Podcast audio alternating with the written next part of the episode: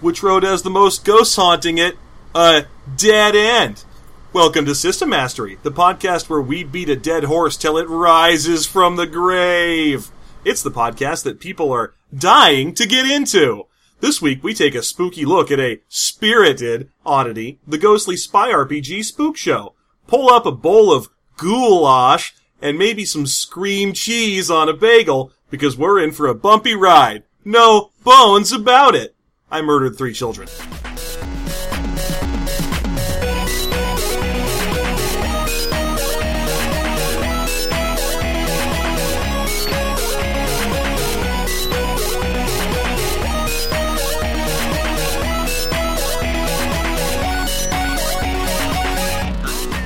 Hey, what'd you think of my Scary Jokes for Kids intro? I think that would have been way better if you were the Crypt Keeper, because that is essentially all you were doing, was some Tales from the Crypt shit. I'm surprised you didn't start out with, "Hello, boys and ghouls!" Well, I guess you're the one who can do the voice. I can't. Yeah, well, that's sad. We can't all be, dead inside, and so able to bring that to the table. He was dead inside and out. Yeah. He was a wonderful, wonderful man, the Crypt Keeper. We will miss him dearly. He is now in the arms of the angels. Still spinning tales, I'm sure. Yeah. Tales where occasionally one of the actors gets their boobs out. That's the best kind of tale. Just one boob out. That's all I remember from Tales from the Crypt. Is like there would be an episode where they would have it was like a lumberjack would go to a town and then he would fall in love with the foreman's wife and she would show him her boobies and then he would get brutally murdered. Yeah. That was the general equation for Tales from the Crypt was, there's a guy, there's some boobs, and then someone dies. Yeah. Although I feel like that was most HBO shows before they got all dignified. And then it became, there's a guy, there were some boobs, there was some politics, and then someone died. Yeah, because you remember, before Sopranos and Boardwalk Empire and what have you, they used to have, The Hitchhiker. Oh, yeah. And the Red Shoe Diaries. I mean, they might have just been called the many and interesting ways to see middle American boobies. That was the best, though. Red Shoe Diaries was basically Fox Mulder presents boobs. It was pretty great. I liked all the shots of him, walking slowly along a windswept heath. It's like, "Dear Diary, I saw some pretty pointy boobs today." It's the same thing with The Hitchhiker. It was basically just this creep who's telling you about tits he saw. I was walking through a small town, and there was a couple, and let me tell you, they had their differences. But then they got down to some butt-banging. And I saw it all.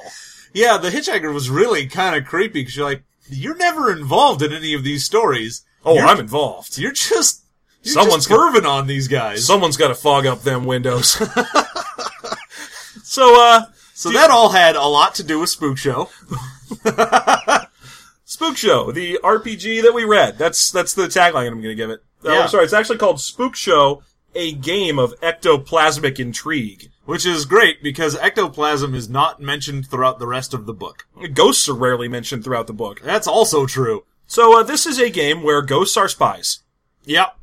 We are using spooks in the term of talking about ghosts and people that work for the government in the intelligence agency. Both of those. It's a double entendre that's not meant to evoke racism. Yes, this is not about anything racist at all. No racism. Take it from us.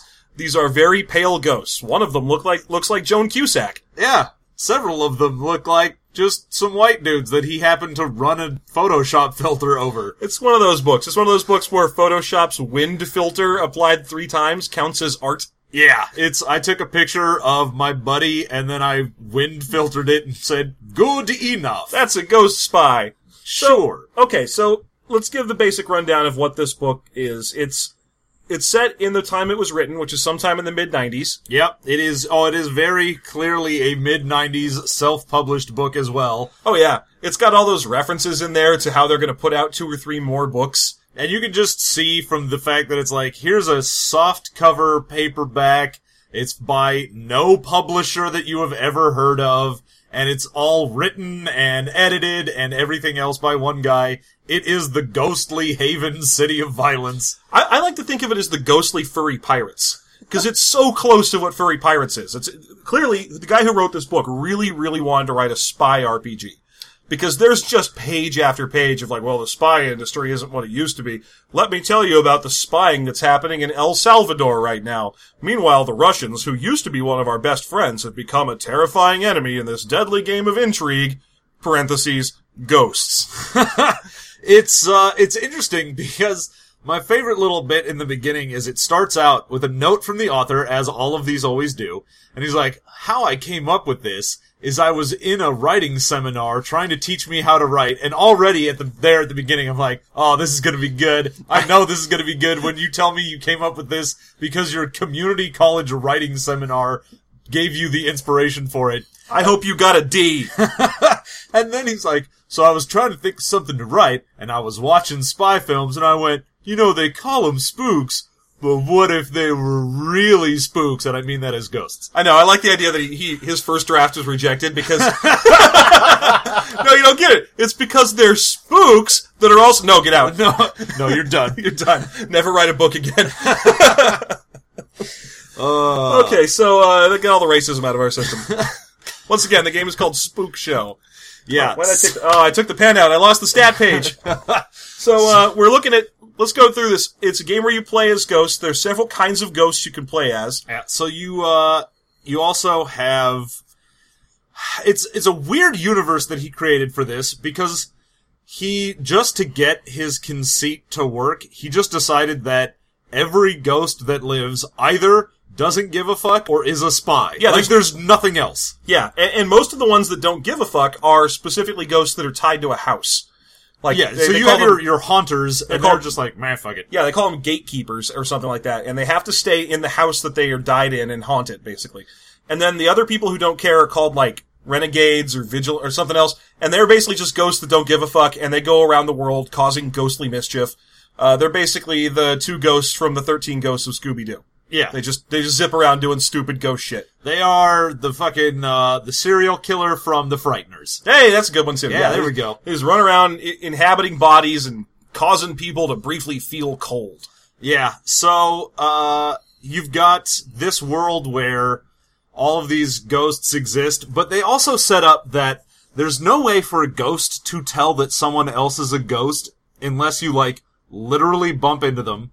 Because a ghost that doesn't take physical form is just floating around, unable to do anything. Mm-hmm. And you can't tell what anyone else is. Like, you don't apparently have some sort of ghost vision. There's no ghost sense. So they had to set up a mail writing system in order to figure out where other ghosts were. Right. And apparently no one had this idea until, like, 1903, when Libby the ghost decided, hey... I'm kind of lonely, and I'm gonna go to the Dead Letters office at a mail center and... Dead Letters, people! Yep! And she was like, alright, I'm gonna write a letter, and I'm gonna send it to a different Dead Letters office, because maybe some other ghost has the same stupid pun idea that I did, and apparently one did, and then it just sort of yada yada yadas how they also got in contact with anyone else. I would have preferred it if this had been set in the 80s and if the ghost had tried to find another ghost using one of those old VHS dating services. But, okay, Dead Letters office, whatever. And then, so yeah, you've got that, and they set up, I guess, the ghost version of, like, the fucking Pony Express or something, where they're just like, yeah, we get letters and we send them out. And apparently people are fine with that. And yeah. then the internet happened. And then they post on message boards, and then they get forums and... stuff. Mm-hmm. Yeah. And then they're on, like, Match.com and stuff. Yeah, totally. Yeah. That is all you do as a ghost now, is you go on to, I don't know, like... Plenty of fish. eHarmony's a lot of... Plentyofspooks.com. Yeah. A lot of... Which... Don't go... Not again. So, they, yeah. And that is... It's fucking weird to me, because they assume that, like, you die and then automatically think that, yeah, you should go check Dead Letters offices. And then it makes almost a little more sense for nowadays to be like, I died. What's the first thing I do? Oh, I go online and dick around. I'm going to get back on the internet. I'm going to do what I did in life. I have so much shit posting left to do on 4chan before I can be at peace. Yeah. So It makes slightly more sense for the internet stuff, but the entire background before that is kind of dumb. I cannot rest my mortal shell until Anita Sarkeesian has been proved wrong. Ooh. Oh, I'm making a fedora float. Lady. So, okay. The book purports that most ghosts are spies, that they get snapped up by every spy industry in the world because of how useful it would be to have a ghost for a spy, because they can become incorporeal, and because they have cool ghost powers. Yeah, except it also says, like, most people won't actually know that you're a ghost. Oh yeah, even the human on your spy team can't know you're a ghost. If you get killed in front of him, you can't turn into a ghost. You have to just die, because you'll reincorporate as a ghost a few weeks later. Yeah, and, okay, we'll get into it, but there's a lot of stupid things about dying as a dude that's actually a ghost, and it's real bad.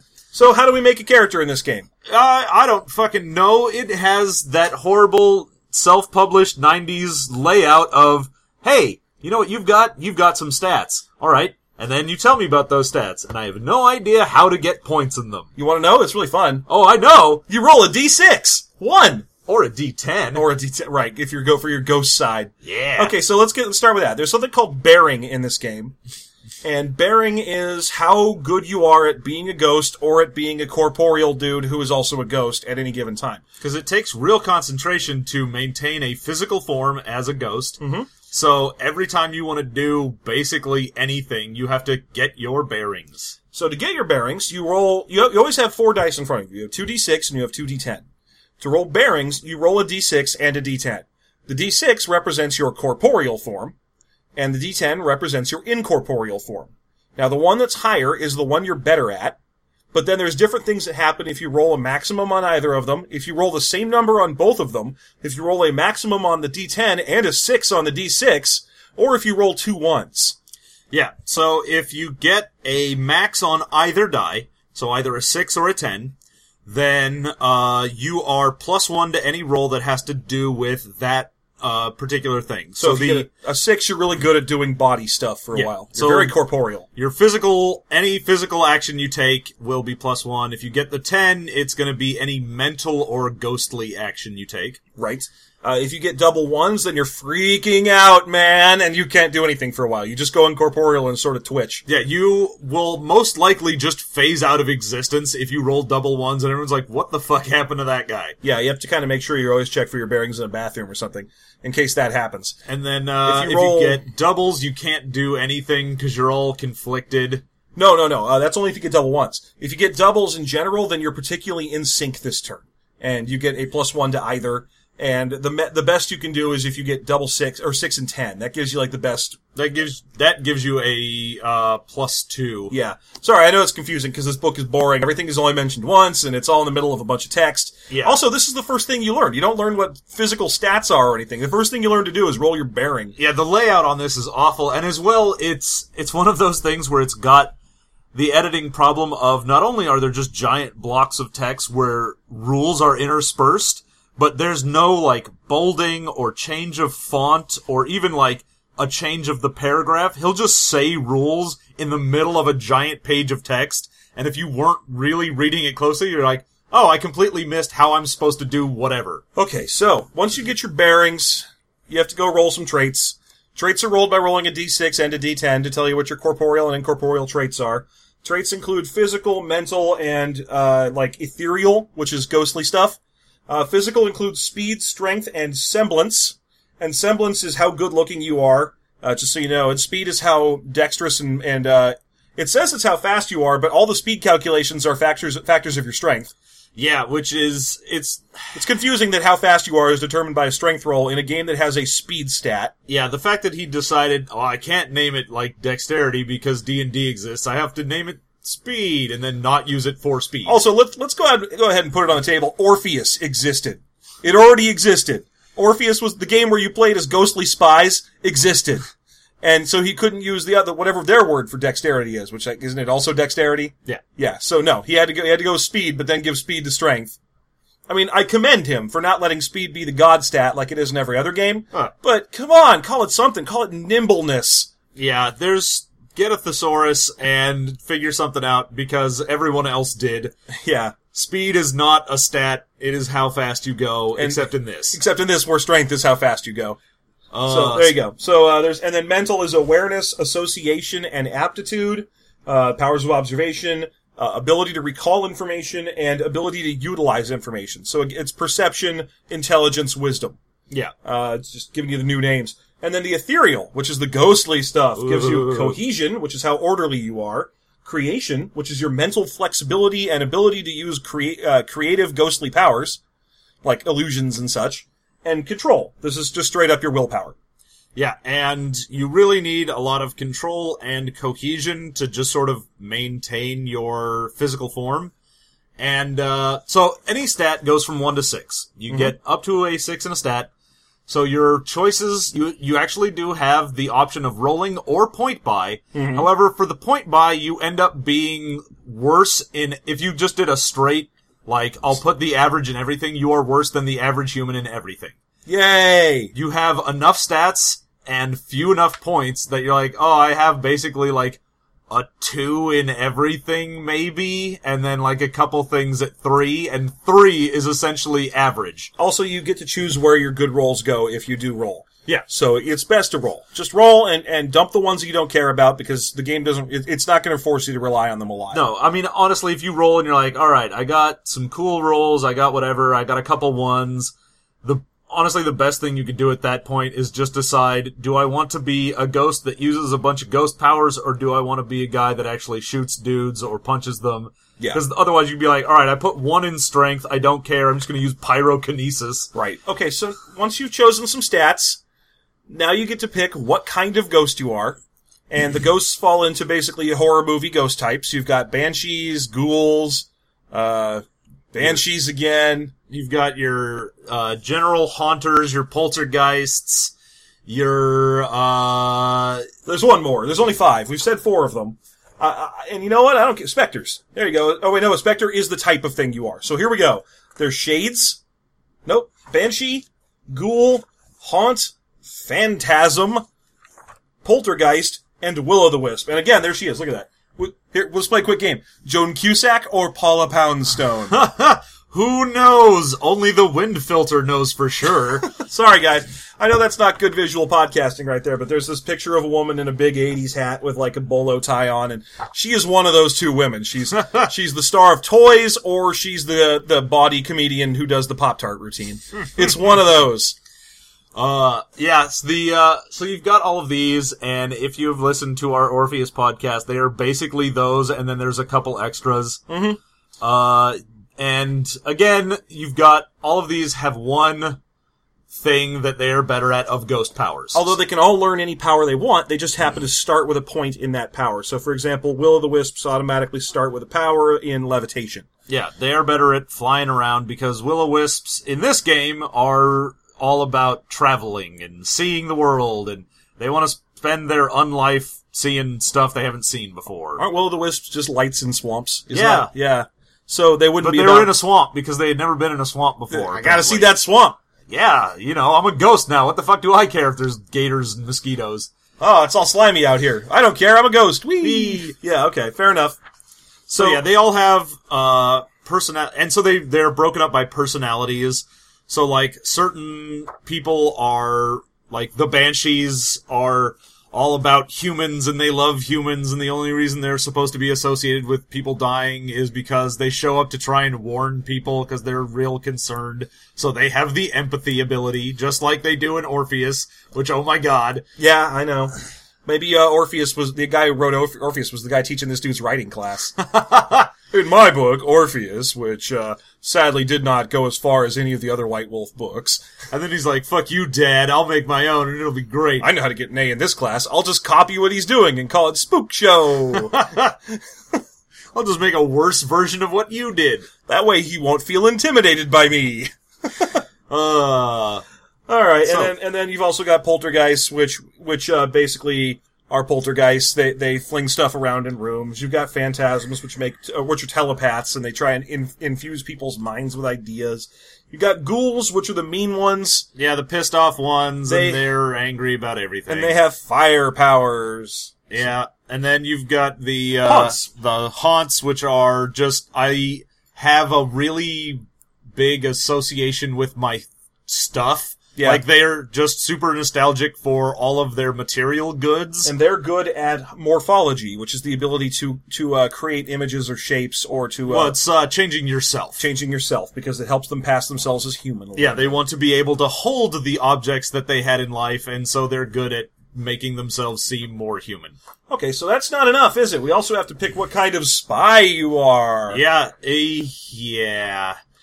He has a lot of random crap in the spies, because he's like, alright, you could be CIA, or in the KGB, or you could be part of the fucking IRA. Or MI6, or any of those. SVR, how about SVR? You like that one? That's the new KGB. Yay! Or PIRA, the Provisional Irish Republican Army. Wasn't PIRA... in the 80s with He-Man? Yeah. It was only in the He-Man After Dark specials. Oh, P-Raw. I'm pretty sure R. Kelly got his start on that show. Yeah, I believe he did. Yeah. Formative years. Yeah. Hanging out with P-Raw and... By the power of my golden shower sword. Yeah, it's P-Raw and P-Man, right? Yeah, that's right. Although originally it was P-Row, and they changed it because they figured American audiences wouldn't get that. Yeah, that's definitely correct. Okay, so you get to pick what type of spy you are, and the spies are divided into, I want to say Shadowrun classes, basically? Yeah, I mean, I assume he was just watching that spy movie and decided to write down all of the character types that were in it. Right, so you've got hitters, which are spies that kill people, posers, which are spies that pretend to be people, pilots, which are spies that have airplanes. Hackers, which are hackers. Computer spies, absolutely. Engineers, which are like hackers, but they work with machines instead of computers. Scouts, which are lone wolf wilderness guys. They're just rangers. They're just rangers. What, okay, I guess that there's probably some guys like that in spies, but boy, anyway. There's also ones who, like, climb stuff so they can listen in to conversations. Yeah. You've got your, like... more acrobatic spy that does, like, the Mission Impossible stuff. Yep. So there you go. And once you choose one of those types of spies, what that does is it gives you specialties, which you use to purchase skills. Yeah. And again, fucking the layout of this thing, it goes into skills, and it talks about them, and there are different skills in their categories of skills, so there'll be, like, 5 skills per category, and it just never tells you, yeah, and then you get these many skill points for whatever. You have to go find that somewhere, and it's annoying. According to the book, skills in Spook Show are more specific than in many games, because it is crucial to have the right ability for the right circumstance. Knowing how to fire a pistol will not help much when trying to use a shoulder-mounted bazooka, and being able to drive a car does not carry over to flying a propeller plane. Except fucking every single RPG in the 90s was this specific, or more so. This is truly written by someone who has never read GURPS. Oh, yeah. Or Hero System, or any game that actually has one of those drawn-out, stupid-ass skill systems. Yeah, this guy was like, dude, I have like 30 skills. This is so specific, man. My verisimilitude is off the charts. And then everyone's like, that's cute, man. Yeah, good job. I got no problem with it. I mean, if you look at the list, he's got a couple of skills in there I've never heard of before. For example, larceny, which is a skill broad category, is broken down into forgery, lockpicking, stealth, and escapology. Yay! It's escaping from things. It's escape artist, but some other book had that word. And then there's a whole section called animalism. Yeah, which is just taken wholly from White Wolf. Yeah, or Mortal Kombat. I remember when, like, Sub-Zero would turn into a polar bear and knock a guy's head off. That was either an animality or an animalism, I'm pretty sure. Yeah, I'm pretty sure when, I'm not gonna make that joke. I don't think I need to go into animalism.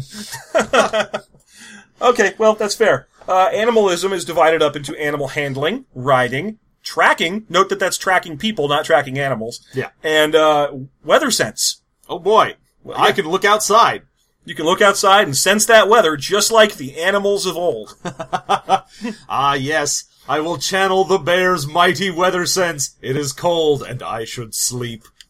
I'm okay with weather sense a little bit, because I know, like, you know, cats are supposed to freak out when there's an earthquake or something, but that doesn't seem like a trained skill.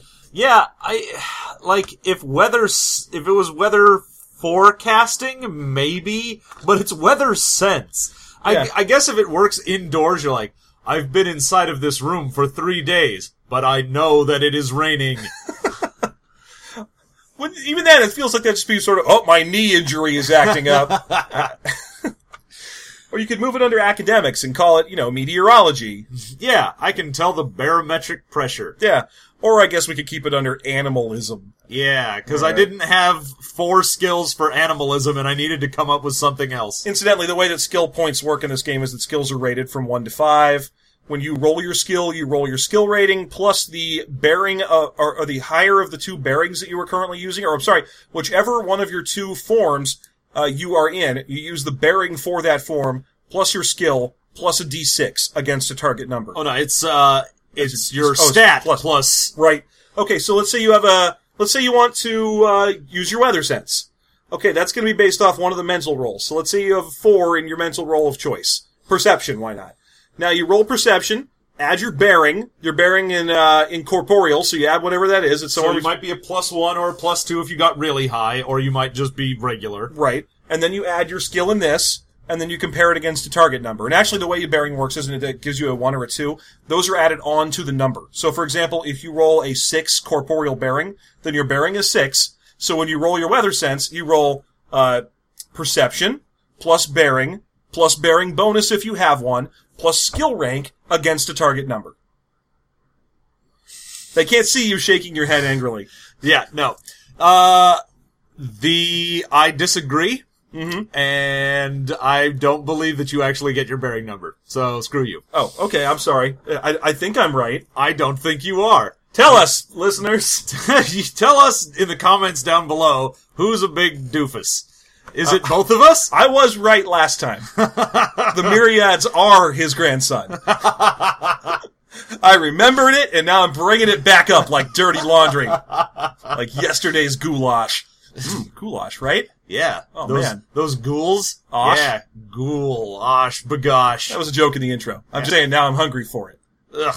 Why? Because it's just nasty. All right, fair enough. You're nasty. All right, so once you've got some skills, and you've got a ghost type, and you've got a... Oh, yeah, and when you're rolling for things, you're going to have a difficulty rating of, like, breezy... or facile. Easy, beautiful. You got... Cover girl. Sneezy.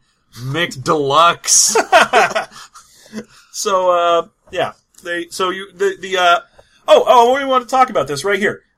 Under Relic, which is, you're supposed to build your character's backstory, and it's called Relic. That's the leftovers of your life. Yeah. You're supposed to pick when you were born. It says you're not supposed to have lived back further than the 18th century, because ghosts eventually dissipate. Well, yeah. Eventually, apparently, ghosts are like, you know what? I've been around for a really long time, and I don't give a fuck. Now, it gives you a D10 roll. You can roll to pick your ethnicity, or you can just choose from Native American, British, Russian, Asian, European, Australian, African, South American or Latin American, Indian, and Arabic.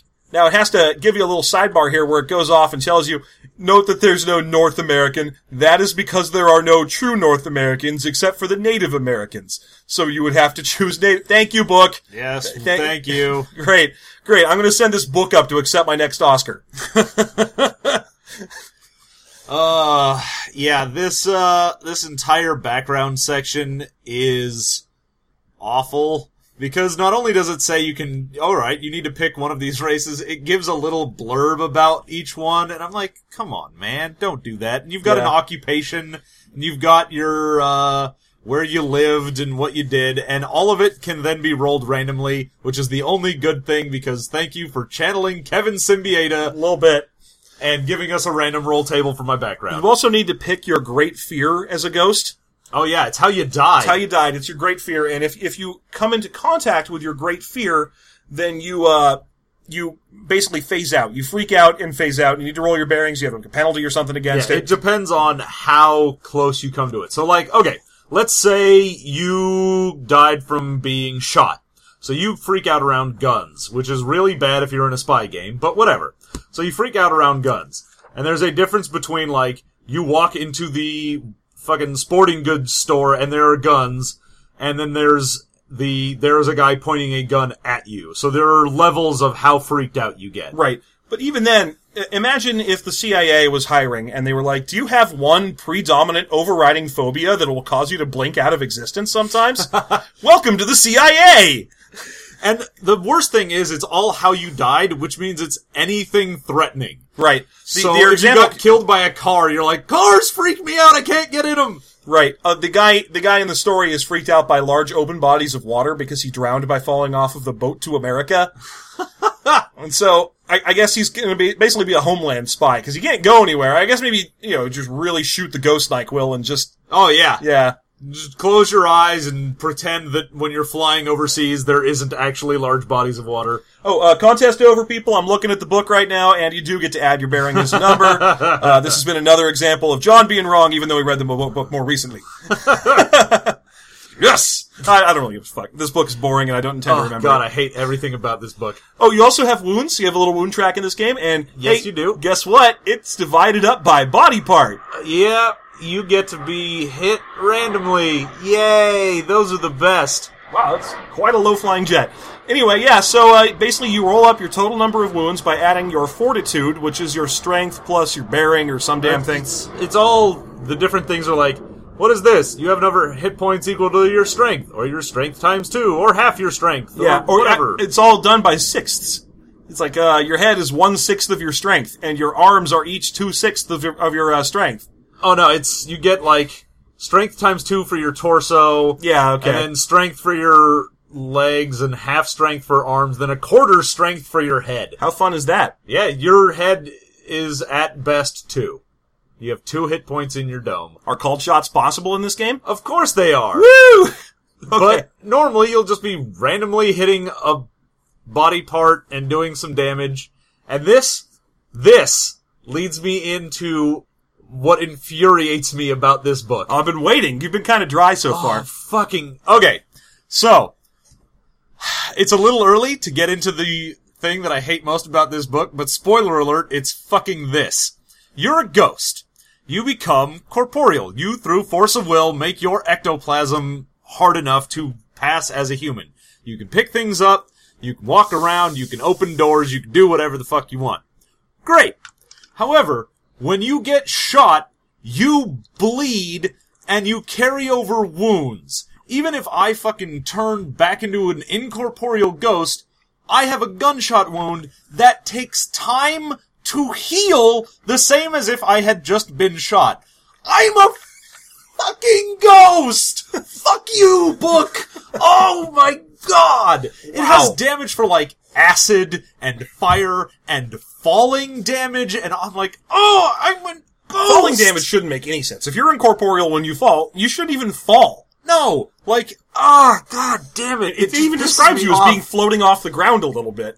And what are you going to do? Hit the ground? No, you're going to fall into it. That's going to suck briefly, and then I guess you'll ground swim your way out of there like a chump. Yeah, and so if you get shot a whole bunch and die in your corporeal form, then you sort of dissipate, and depending on how much you got beat to crap, you will reassemble in either, like, a few hours up to, like, a month later. Oh, yeah, one of those ignore this rule rules. Yeah. Because everyone loves it when your RPG is briefly set aside because one player is discorporated for a month. Yeah. So it's got that stupid rule. And then it even says, even if you get like the couple hours one, so it doesn't ruin your game, when you reform, you are completely useless and can't do anything. So even if you did manage to reform within the allotted amount of time, you still can't play the game. So let's go through the... let me just ask you a quick question about you personally as an RPG player, because I think we've reviewed a bunch of RPGs at this point. Would you say that you like penalties that take people out of the game or make them useless at the game for a full session or more? I would say no. No, that's not something I generally like. Now, that would imply that you're the sort of person that prefers his games to be a little more jump into the action and have fun and tell a story rather than serious verisimilitude. This is very realistic, right? Yep. Okay. And this game, would you say it is extremely realistic? No. And that's my main issue, is it wants to be. It really, really wants to be like, yeah, and there's heal times and all of these different ways you get wounded and this and that. But then you're playing as a ghost and it doesn't fucking matter. And there's even, oh my God, if you die, If you die as a corporeal guy, normally you just blink out of existence, but you can leave your ectoplasmic body behind. You can be better at dying than other people. There's a skill in this game. It's not a skill, it's like a power or something for how good you are at dying. Like, if you die really well, then your body actually rots and molders away and lasts long enough to get buried. If you die crappy, then your body, like, liquefies and turns into goo and vanishes. Yeah, so you have to roll on both your cohesion and control as your ghost powers, and it's called your last rites. That's right. And if you die, you roll on both, and it shows how long your body lasts and how good your body looks. So if you fail the roll, then you just blink out of existence for how long your body lasts, and it can last up to, like, your body is there for, like, 3 weeks or some shit. And then your body can either look like a wax dummy that is just totally fake, which is even better. I imagine it as being, like, one of those ninja vanishes and there's a log left behind when you do that. I was picturing, like, Joan Rivers was there. Oh, too soon. She'd laugh. Ow! Ow! Or a Jocelyn Wildenstein. She's still alive. Ish. And then you can get all the way up to, it actually looks like a real body, and it has, like, oozing wounds and everything like that. Like a Melissa Rivers. Oh, that's sad. However, the better you are at last rites, the more fucked up you are as a ghost, because you've put so much of yourself into leaving behind a body that if you're like, yeah, it looks really like my dead body that got shot, when you recorporate, you have a gunshot wound in you that is still the thing that you had to begin with, and you have to heal that normally. If I could just address the ladies in the podcast audience for a moment, I've made a great cohesion roll because my body lasts a long time. That's great, thank you. I mean the gunshot wound, it's still there. Yeah, what I'm talking about is the sucking chest wound that I've got. Emphasis on the sucking. Yeah. Oh, okay. Gentlemen. So, you get a group of these dumbass ghosts together, and then you send them on fun ghost missions, which are detailed in the back of the book by telling you that there are many books you could read about spies. Yeah, unlike, say, Haven, it didn't just give you an exhaustive list of everything that has to do with spies. It does have a little section there, though. It's like 1 page instead of 6 pages. Yeah. But it is a little section of interesting spy material you could read. I think one of my favorite things in the book, if I could be said to have a favorite thing in the book, is there's a little section in the back on how to run a campy ghost spy adventure. Like running Dick Tracy as ghosts. They actually have an evil organization made up of scientists, and it's called Ugly, or like... Oh, sweet. So you're actually doing, like, whatever that thing was. Get Smart. Get Smart with ghosts. This is the funny thing, though. They mention a million TV shows you could watch. Get Smart, not one of them. Well, yeah, because it's too much like what they were doing. Yeah. There were also a lot of books that influenced them, and Orpheus wasn't one of them. That is true. They weren't like, we took some very basic ideas from Orpheus, a book that... I guess we kind of skimmed briefly. I didn't really think it was very good. I wouldn't even recommend you check it out, quite frankly. Don't look in the book. Don't do it. Don't. If by some chance you've ever read both of them, please do not record a podcast. Whatever that is, distant future man. So, yeah. Oh, we didn't even talk about your special ghost powers. No, we sure did. You get special ghost powers. Hey, you know how ghosts in TV shows and movies often have special ghost powers? They're in this book. Yeah. They, you get, again, levels 1 to 6 of your power. And level 1 is, you are completely fucking useless, why do you even have this? Where it's like, I have level 1 telepathy. I don't know, I can occasionally tell what someone is surface thinking for, like, a second. I have level 1 levitate. I can get up off the ground, but there has to be, like, an air hockey table turned on underneath me. I need the help. I need 2 dudes holding either one of my arms up in order to do but this. But I'm totally levitate. Or I can levitate real well if you just turn around. As long as you aren't looking at me, I am totally floating. I'm the best levitator in those specific situations. I get performance anxiety. And yeah, so there's, like, all of the pyrokinesis and... there's magnetism, which is weird that they have magnetism and then just the telekinesis. The telekinesis is 2 different powers. And I'm like, but it does the same thing. Well, would you tell Jean Grey and Magneto that? Yes, I would. Especially Magneto, because let's face it, he does shit that magnets can't do all the time. Oh, yeah. I'm like, dude, I think you're just telekinetic, but you have a boner for metal. Yeah, who doesn't? I mean, obviously. I mean, I read a bunch of heavy metal magazines when I was a kid, so I'm just going to go on record here. I'd fuck a sexy enough robot. Yeah. No, yeah. I have a one-way ticket to midnight. What will I call it? I think you should call it heavy metal. Yeah. Okay. So you get all that, and then of course your level 6 is like, you can do crazy dumb things. You have godly powers, because you need to have that in the book for some reason. Yeah. They also include the ability to control machines with your mind, fire generation, intangibility, the ability to change shape and form. Illusion. Michael. Yeah, so, you've got all of these powers, and of course some are gonna be better than others, because like, if you have morphology and you can change your physical aspect, you're mostly just really good at being disguise guy, which I guess if that's your job for your spy, you're like, what do you do? I impersonate people, so I have a really good morphology. Alright, great. I kill people, so I have a really good fire-generating power. Yeah. All right, whatever. How good are you with guns? Because that matters.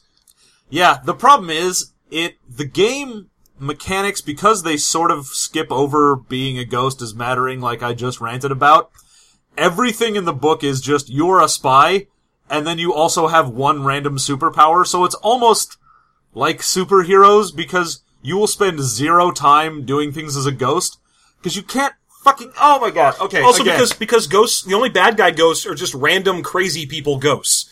Every other ghost is working for some spy organization. Yeah, so you might have to be spy versus some other ghost, maybe. And that's it. There's never any time where your ghost powers are an actual important part of the plot. It's like Bosom Buddies. You know, like they set up this big introduction in the first season where it's like, these guys are dressed as women! It's crazy! And then you get to, like, season 2, and it's like, well, what's this adventure about? Oh, they go to the grocery store. Is the fact that they're cross-dressing coming up? No, we ran out of material on that, like, immediately. like just immediately. It's just Tom Hanks doing a show. That's all. The main issue I also have with it is all of the stuff that you'd think would be super useful being a ghost and being a spy at the same time isn't. Oh no, because there's always some human tagging along, so you can't turn into a ghost in front of him.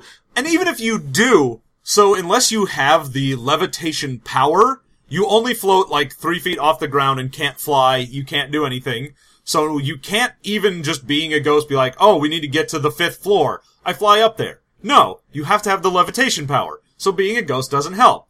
Okay, maybe there's a thing in that bank vault I have to go see. Can I get through it as a ghost? No. Going through walls takes a roll, and if it's metal, it's a bearing roll. If it's metal and thick, you probably just won't be able to do it. And you get stuck in the wall. They actually have a rule for that. You get stuck in the door and you freak out and like you crawl out of there a few hours later gibbering and crying. Yeah, you just get stuck in solid matter and are super scared. Right, that's exactly... Oh. When I'm hiring a spy, when I'm like M, and I'm like, I need a new spy, and I'm M, and I'm Judi Dench, the first thing I think is, who fails at things and is terrified of water and ostensibly has a superpower, but still can be shot with a bullet and wake up a month later with the same bullet hole. Ghosts! I'll hire ghosts. That's perfect. Yeah, it's... Basically, the ghosts in this... I'd rather hire furry pirates to be spies. Dude, I would hire an entire ship full of bird wizards way before I got ghosts. Oh my gosh. Okay. Yeah. That is the other issue I have, is because the ghost bit was so tacked on to the spy aspect that nothing ghosts can do matter. No.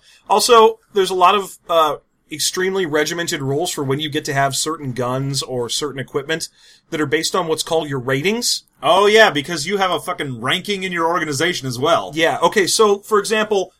firepower has a rating that you have. And if you're a hitter, which is the killer spies, then your rating goes up once per level. If you are a pilot, then your rating goes up once every 2 levels. If you're a face, then it goes once every 3 levels and so on. So you get better and better at these things, but at different rates based on what you are. So each one of the spy classes gets better at these ratings at varying, or different speeds. One of them is your name, or how well known you are in the organization. At level 4 in that rank, you can get a sobriquet. Huh. You see this part? The sobriquet. Your sobriquet is your cool spy name. You can't have one to start, but at level 4 of your ranking rating, or your face rating, you can get things like the Lone Wolf, or the Duck Bomber, or whatever you want. Oh, man. I would spend 4 levels only bombing people with ducks in the vain hope that I hit that level, and the GM was just like, all right, you're the duck bomber. Finally, I am the snowman rapist no more.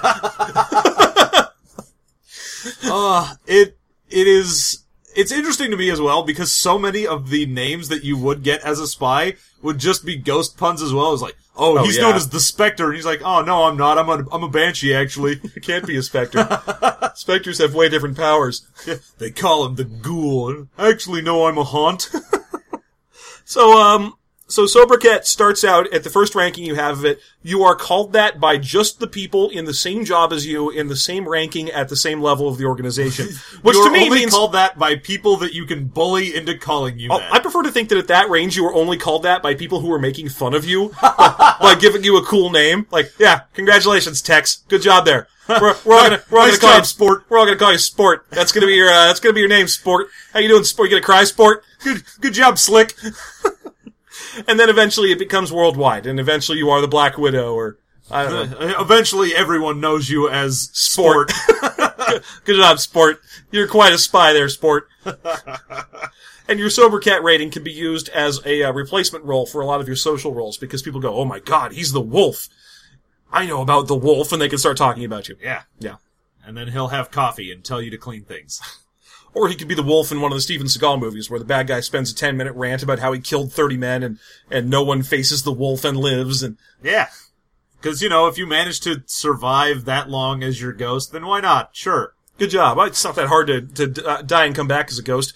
How do you actually die for real as a ghost? You have to die while you're in ghost form, not corporeal. So if someone has... And there are people that have... superpowers as well. Mm-hmm. So instead of just ghosts, there are also humans that have the sight. Mm-hmm. And the sight is basically the Shining.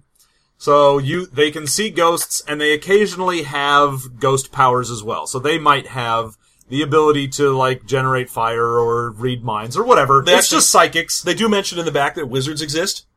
Because, you know, why not? Did you see that? There's a section in the back that says wizards exist, and let me give you the rundown of the other things that may or may not, but probably do exist, because it's a great list, and you're going to notice a running theme. Okay, people who hunt ghosts, wizards, vampires, werewolves, goodness gracious, sort of Frankenstein things. And fairies? Are fairies in there? No, fairies didn't get mentioned. Damn, he doesn't like Changeling.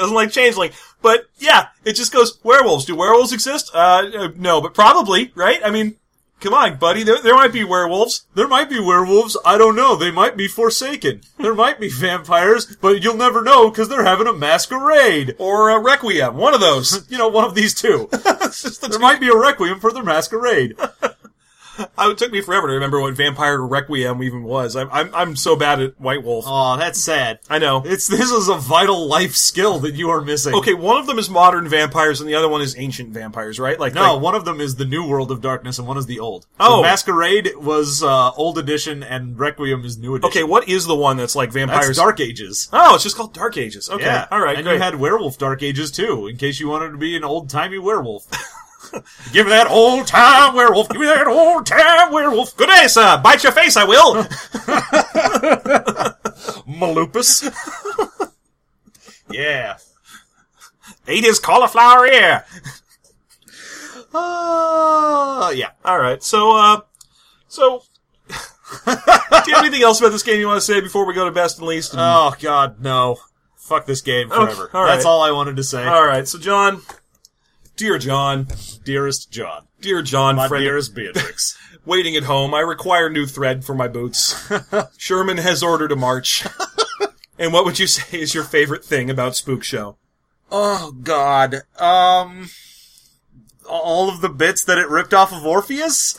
Like, the general conceit of ghosts as spies is good. Mm-hmm. That's a good conceit. I like the idea. So you're going to say, idea, least favorite thing, execution. Is that, yeah. Let me check. John, what's your least favorite thing? Everything else in this book.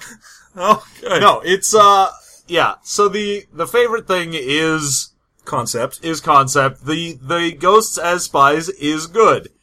Like, even the whole spook thing is cute. Like, yeah, spooks, and they are ghosts. Do you get it? I'm like, alright, that's adorable. Fine, I'm okay with it. Everything that he wrote down that was like, this is my idea for it, I went, okay, you have a solid idea that you have stolen from White Wolf. That's great. I'm glad. And then after that, it all comes crashing down. It's like a VH1 Behind the Music. Yeah, it's definitely true.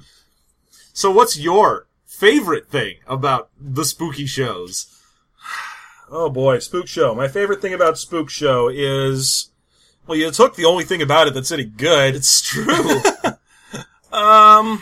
I am going to say my favorite thing about this book is that they did try to give us a little section in the back about how to play it campy. One of my favorite things about 80s games and then 2000s games is that the sense of humor came back. Usually in the 90s, they kind of lost their way there. I mean, yeah, there's Tales from the Floating Vagabond and Toon that both exist in that era, but mostly games are just... oh, I'm deadly serious. And this book actually tries to straddle that line. It's like, this is a serious game, and here's how you'd run it for a goof. And I'm like, all right, you win. I like that. That's kind of funny. Well, because the general market share of White Wolf at the time, it was basically had the Batman Begins effect on everything, where everyone's like, wait a minute, that made money. We need to copy that. And so they all went grimdark. Yeah. There you go. So that's my favorite. All right. And... you're asking me my least favorite, yeah? No. No, you don't care? No, I don't give a fuck. Okay, what's your least favorite? The name. I don't want to keep this on my shelf. I don't want people to come in here and figure out what this is. It's like I had a book called Octoroons and Dragons. I don't want it. Aw, but you don't like Spooks How? Spooks How? It's more likely than you think. No, honestly, the name's fine, because it is a cute joke between spies and ghosts. Yeah. The least favorite thing in this is the extremely boring stat resolution system, the slow way that ratings are developed. If I had to pick one thing in the execution that pissed me off the most, it really is the damage system, because you're a fucking ghost and fuck you. Right. You should just take a couple of hits and fade out. I don't need to know if your arm gets disabled or whatever. You're a ghost. That's the whole point of the game. You're playing a ghost. Yeah. Would you play this game? No, never. If someone tried to make me play this game, I would be like, you know, I own Orpheus, right? And I actually enjoy that, and it has a better rule system. And then if they were like, no, but I want to play Spook Show because I'm the devil, and I need to make you play this, and I'll bet your soul with a fiddle of gold that you can't play Spook Show. And I will be like, devil, you win. You win the bet. Here's my soul. Get out of my house. Also, gold fiddles play terribly. I don't know if you know this, but trying to hold a gold fiddle on my shoulder for as long as it takes to play that? You know how much gold that is? It's like 80 pounds of gold. Jesus Christ, you're gonna break my shoulder. It's very dense. Most people don't know because they only ever hold gold jewelry. Yeah, it's so heavy. And then I'd be trying to play it, and it would just start bending, and the neck of the fiddle's all bent. Now my music is shitty. You need shoulder surgery. I'm like, devil, how dare you? And then he just laughs and laughs, and he's like, ha-ha, you took the gold fiddle. Now that you're stuck at home, let's play Spook Show. Yeah. That's 100% what would happen. Yep. So, Jeff, would you play Spook Show? No! Absolutely not. I would not play this game. I also would not play the World War II Spook Show It Promises Will Come Out. I also won't play the future version of Spook Show that teaches you how exorcists work that they promised would come out.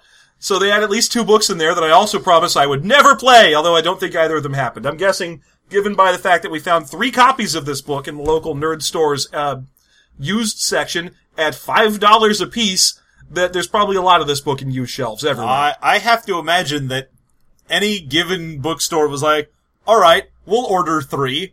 And then those 3 sat there until they gave them to someone in a used bookstore. I still don't do any research on these books before we review, but I have taken to Googling them just to see how many reviews come up. And boy, the Google reviews for Spook Show are impressive because no one's heard of it, and instead they just are other things that use the same word. Warning: do not just Google Spook Show. Alert, do not do this. It was real hard to find anything about Nexus, for example, because that's a very common word. Well, yeah, you have to do the entire, Nexus, live-action, role-playing, buy this book, Volume 1. Play this book, Volume 1, and you get, what you get is 3 clearinghouses that sell used books for cheap. No one has ever heard of that game. No.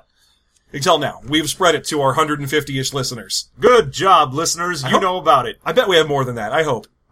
Tell your friends about System Mastery. Tell your friends about Spook Show. Warn your friends about Spook Show. Friends don't let friends play Spook Show. Friends who play Spook Show don't have friends. What I want you to do is go to your local nerd store, find the 3 copies of Spook Show they inevitably have. If they think they don't have it, just ask them to check. It's there. Yeah. And then, buy those, give those as gifts to people you don't want to be friends with anymore. Spook Show, great as Secret Santa presents for people you've never heard of. Also, starts fires well. Take it to the White Elephant, and then be like, here, I got Spook Show. It's a $5 gift. Eat a dick. I'll take this mug. I'm leaving. Goodbye. I choose the mug. I would love to get the yard of chocolates or the pocket multi-tool, but I know that I brought Spook Show, and a mug is all I deserve. All I deserve is this #1 Santa mug. Don't you even want to roll the pan of dice? No, I really don't. After reading this, I don't want to touch dice again. In fact, I'm going to leave the Hershey Kisses and Pillow Mints that are in this mug here, for I deserve them not. I will take 1 Hershey's Kiss and say, this is all that I need. And then I will be on my way into the sunset, never to be seen again. I'll disappear into the mists as a ghost. Okay, so, this has been System Mastery, the podcast. You can find us at SystemMasteryPodcast.com. Or System Mastery on Gmail, Facebook, Twitter, or on iTunes or Stitcher under the name System Mastery. If you would like us to review your favorite RPG or your least favorite RPG, leave a comment in the web area below here. Otherwise, send us an email, talk to us on Facebook, find us any way you can, tweet at us, and we'll review your game. If we choose a game that you suggest, we'll use you as the example dummy who plays it during the game. You know what's great about this, though? Is that you could just do an entire game, since all of the ghosts are supposed to be spies, you could just do dead celebrities as the entire game. Like, you could have a team of just, like, Joan Rivers and Joaquin Phoenix. Let's see, who died recently? Joaquin Phoenix is alive. River Phoenix. So no, Joaquin Phoenix, I'm gonna kill him. Okay, let's just go with who died recently. Got Joan Rivers, Robin Williams, Don Pardo. Just walking around. What do you see in there? Musical guest! The Russians! And then you just have Robin Williams as your face. He's like, ho, ho, oh my. Yes, you're here about the, spies. Oh. Perfect. Love it. Okay, so you could do that. That's my favorite thing about this game. There you go. That's my new favorite thing. You could do that. Is that you could do too soon, the game. Oh my god, that's awesome. Alright, anything else you want to say? Nah, I think I almost redeemed this in my eyes. But we could just do that with Orpheus. Oh, it's true. Never mind. Fuck you, Spook Show. Goodbye. Thank you for listening.